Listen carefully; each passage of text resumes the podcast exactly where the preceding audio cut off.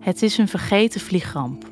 Een verhaal dat bijna niemand kent. Eh, hij zegt, ja, er is een kist eh, verongelukt. Met volledige bemanning waar nooit meer iets is van gehoord. Ik kon het niet aan, die mededeling. Op 30 mei 1961 stort een gloednieuw KLM-toestel vier minuten na opstijgen in zee. Niemand overleeft de klap. En later besef je pas dat er heel weinig over is bekendgemaakt. Wat is daar gebeurd? Je hebt geen spullen meer gezien o- of Nee, helemaal niks. Dat vind ik zo raar. Ja, je zoekt toch iets. Je hebt nergens echt een fysieke bevestiging. En die is he- wel heel belangrijk. Zeker voor het accepteren van een verlies. Het blijft gewoon hangen. van de radar spoorloos verdwenen.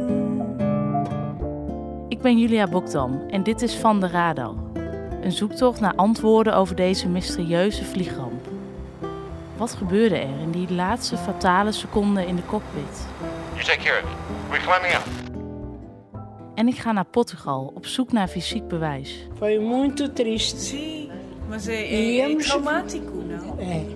Dit is een verhaal over botsende belangen. Het lijkt wel een betonnen muur waar je niet doorheen komt.